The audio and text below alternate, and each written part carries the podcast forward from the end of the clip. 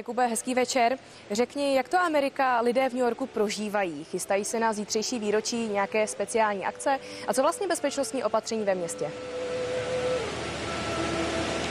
Když jsme se bavili eh, s New, Yorkčany, s New Yorkčany, tak eh, ti řekli, že samozřejmě letošní výročí pro ně důležité je. Nicméně pro ně důležité každé výročí, nejenom eh, to letošní.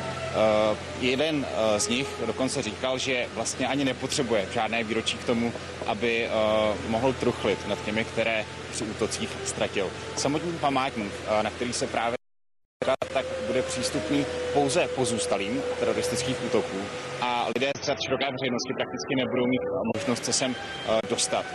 Pětní akt bude eh, vlastně stejný eh, jako v předchozích letech. V průběhu dne se budou držet minuty ticha Eh, večer se pak eh, nad New Yorkem rozzáří světelná show.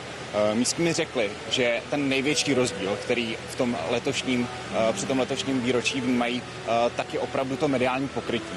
Těch novinářů, kteří tu jsou, je zde opravdu mnoho a my můžeme potvrdit, že sem přijeli v podstatě z celého světa. Co se týče bezpečnosti, tak na místě jsou samozřejmě také policie.